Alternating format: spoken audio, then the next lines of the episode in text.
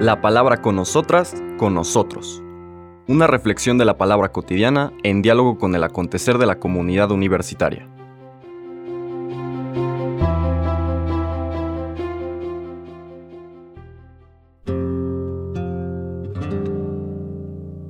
Hola, buenos días. Bienvenidas, bienvenidos a la palabra con nosotras, con nosotros, de este miércoles 23 de agosto de la vigésima semana del tiempo ordinario. Estamos iniciando ahora el capítulo vigésimo de Mateo. Seguimos en una secuencia de enseñanzas que están concatenadas. El lunes empezamos con aquel joven que le pide al Señor Jesús que le muestre cómo puede acceder a esta vida plena. Después este diálogo con los discípulos, en los cuales les subraya precisamente ese desprendimiento, ese captar que lo fundamental, lo que le da sentido en nuestras vidas son las relaciones de amor, no las cosas.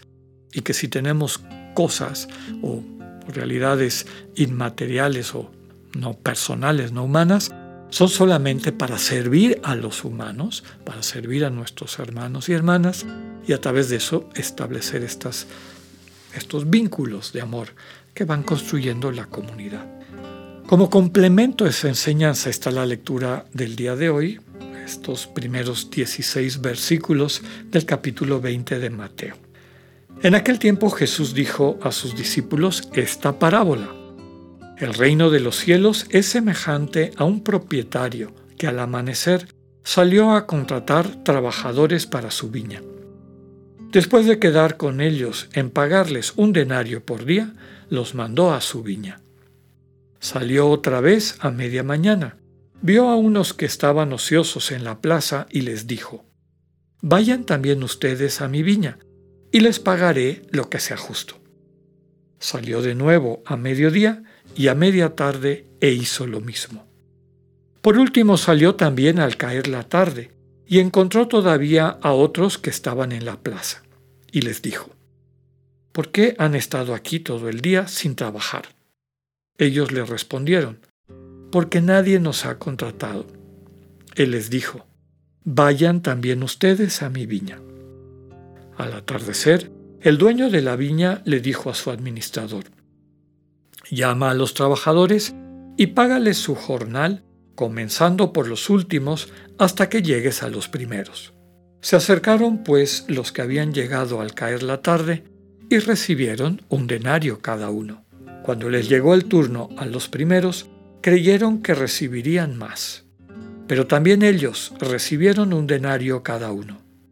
Al recibirlo, comenzaron a reclamarle al propietario diciéndole, esos que llegaron al último solo trabajaron una hora, y sin embargo les pagas lo mismo que a nosotros, que soportamos el peso del día y del calor. Pero él respondió a uno de ellos, Amigo, yo no te hago ninguna injusticia.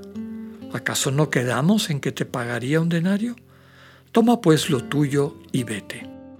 Yo quiero darle al que llegó al último lo mismo que a ti que no puedo hacer con lo mío lo que yo quiero? ¿O vas a tenerme rencor porque soy bueno? De igual manera, los últimos serán los primeros y los primeros los últimos. Palabra del Señor. Les comentaba que esta lectura complementa a la anterior porque de entrada el evangelista quiere hacer una comparación entre la mezquindad humana, ¿no?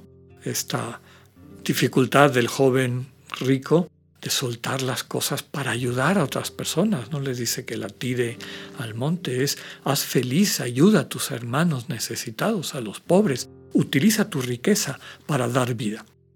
Y su mezquindad, ¿no? no, la riqueza para mí es muy importante, me quedo con ella.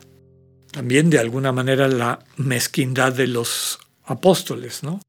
Cuando le dicen, sí, nosotros hemos dejado todo por ti para seguirte, las dos cosas que le había pedido el Señor al joven rico, pero la pregunta, ¿y qué nos vas a dar? ¿Qué nos tocará a nosotros? ¿Cuál será nuestro premio? Para que no se queden dentro de esta lógica del toma y daca, de una relación mercantil con Dios, el Señor complementa toda esta enseñanza con la parábola que acabamos de escuchar. Esta parábola del dueño del campo que contrata a trabajadores a distintas horas del día. Básicamente, la, el mensaje, ya lo hemos comentado de otras maneras, es que en el mundo de Dios, en esta sensibilidad propia de Dios, o como a veces me gusta decirle, esta atmósfera o dimensión de Dios, los referentes, los valores fundamentales son muy distintos a los de este mundo o a los que impone el príncipe de este mundo.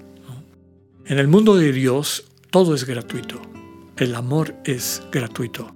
El amor se da en función no de méritos, sino de lo que la persona es y desde lo que es, también deseando encontrar, remediar las necesidades que pueda tener. San Ignacio en la contemplación para alcanzar amor, al hablar de lo que significa ese propio amor, subraya que es el dar de lo que cada quien tiene y puede, el amante al amado de lo que tiene y puede, ¿por qué? Porque el amado lo necesita y viceversa.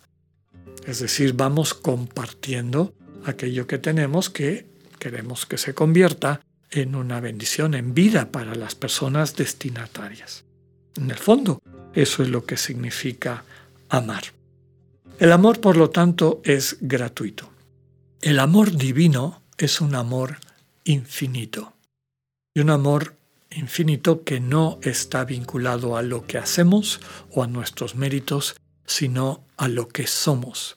Mientras tengamos nuestros méritos como riqueza, y ayer hablábamos de que riquezas puede ser todo, no, nada más lo que vemos como positivo, entre comillas, dinero, fama, poder, etc. Puede ser también una enfermedad o una discapacidad, todo aquello de lo que me cuelgo, porque me da seguridad al ayudarme a sentir que tengo control de mi vida. Y eso porque controlo a los demás con aquellas riquezas que me he ido acumulando. El amor de Dios no está sustentado en eso. Dios nos ama por lo que somos, no por lo que hacemos.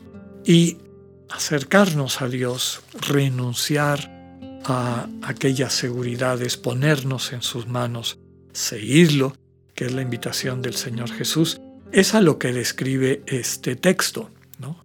Personas que reciben de Dios una invitación, este ir a trabajar en la viña. Hay unos que la reciben pronto, unas que la reciben al mediodía, etc.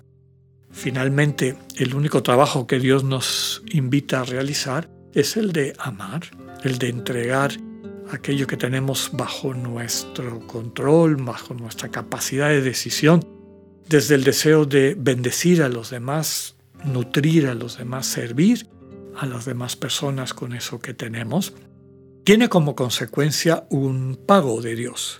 El pago, el denario, que es el salario de un día, lo justo para un día, resulta que el pago que Dios nos da es su amor. Y el amor de Dios es infinito, no te puede dar más ni menos. Siempre es así, es infinito. Queda claro que los primeros que entraron en esa relación desde una perspectiva volvemos a decir, mercantil, yo te doy para que me des, pues tenían la esperanza al ver ese pago que recibieron los que llegaron después, en este caso el amor infinito de Dios. No, pues yo quiero un amor infinito pero con privilegios, es decir, que se me dé algo que me haga distinguible, ¿no? VIP, una persona que realmente se merece un trato especial y resulta que Dios el único trato que conoce es este de su amor infinito. Claramente no habían terminado de entender en qué consistía esta vida plena. En un amor donde no hay comparaciones, donde al contrario lo que queremos y lo que nos alegra es ver que todos y cada uno, todas y cada una reciban este amor infinito de Dios. Eso hace que los últimos, es decir, los que tienen esta actitud de pobre, se vivan y experimenten cómo el amor de Dios los pone en primer lugar en esta cercanía con Dios. Y los que quieren ser primeros o tratan de construir su primogenitura sobre estos privilegios, pues descubran que quedan en el último lugar. Pidámosle al Señor la gracia de poder vivir desde la gratuidad del amor como Él nos enseña. Que tengan un buen día, Dios con ustedes.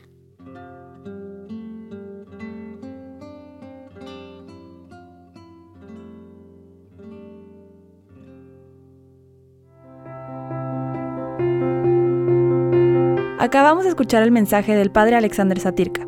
Escúchalo de lunes a viernes a las 8.45 de la mañana por radioiberoleón.com, a través de nuestra app gratuita para iOS y Android o por Spotify. Esta es una producción de Radio Ibero León en colaboración con el ITESO, Universidad Jesuita de Guadalajara.